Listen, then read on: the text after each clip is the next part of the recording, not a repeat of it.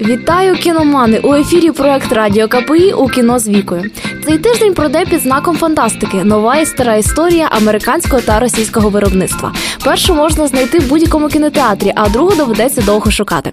Обидві зняті на тлі розрухи і намагаються розповісти нам, якою може бути людина. Яку з них ви виберете для свого походу в кіно? Справа ваша. Але не будучи Нострадамусом, я ризикну припустити, що найбільше глядачів буде у Облівіона. Світ забуття або Облівіон. Майстер візуальних фантазій Козінський створили дивовижну атмосферну землю, яка пережила вторгнення інопланетян, ядерне бомбардування та евакуацію людства.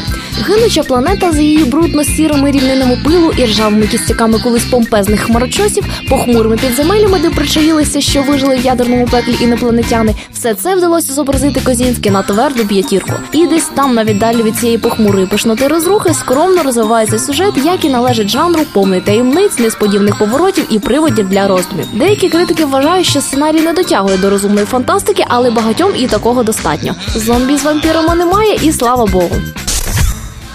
Ку Кінзанза.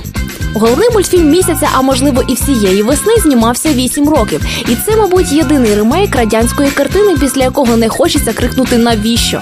Все тому, що фільм Георгія Данелії переробляв на сучасний лад сам Георгій Данелія. Він обрав нову форму, анімацію, поміняв образ деяких персонажів, додав нових, використовував трохи іншу мотивацію героїв, і вийшла в підсумку практично та ж сама історія. Деякі бурчать на нову кінценцю за відсутність душі, але у мультфільму є своя власна душа. Про те ж саме, але трохи інша. Візуально мультфільм виглядає дивним. Двомірні персонажі на тривимірному тлі здаються не найдалішим рішенням, але з розвитком сюжету і про це забуваєш.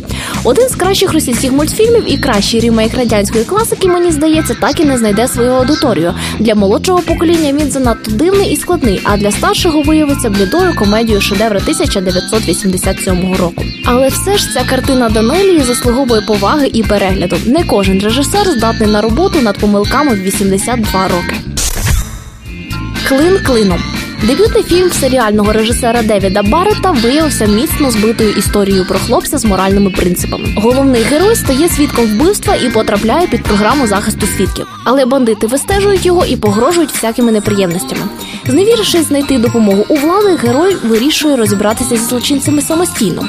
Фільми з подібною історією не один раз ставали всенародними хітами. Проблеми із бюрократизмом, хабарництвом і тупоголовими чиновниками і поліцією знайомі в кожній країні. Але саме ця картина не змогла пробитися в американський прокат і вийшла відразу на дисках.